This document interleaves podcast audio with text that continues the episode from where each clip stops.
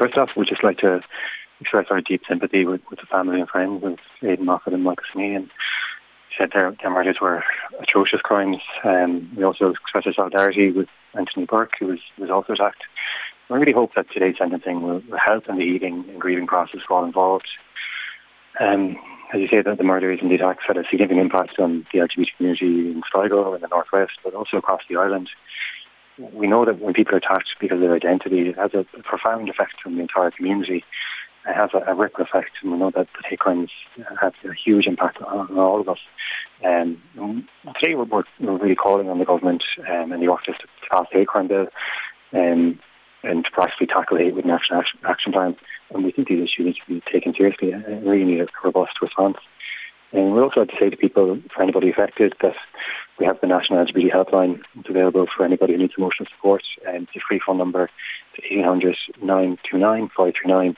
It's open 7 days a week, every evening from 6:30 to 10 p.m. And that's weekends from 4 until 6 on Saturdays and Sundays. And we do reach out if anybody needs support. And whereas the events will long live in the memory for those of us here in the Northwest, there is a tendency that once the next big news story comes along, everybody moves their attention to that. But you will be calling here on the government to make sure that they pass the hate crime bill and to proactively tackle hate crime. What really what's needed is, you feel, is a national action plan. Yeah, we think the issue of hate crime needs to be taken really seriously. Hate crimes have a profound effect, not just on the victims and their families, but on the wider community and wider society. The hate crime bill has been delayed now for far too long, sitting in the Oireachtas, and that bill needs to be passed. We want to see that progress this year. We want to see that enacted and signed by the President by the end of the year, and that has to be a matter of urgency for government. But then beyond the bill, there's a whole range of measures that can be put in place to prevent and reduce and to tackle hate crime. We can eliminate hate from our society.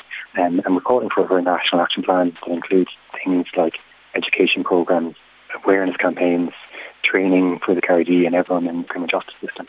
Because this issue needs to be taken seriously because hate has a huge effect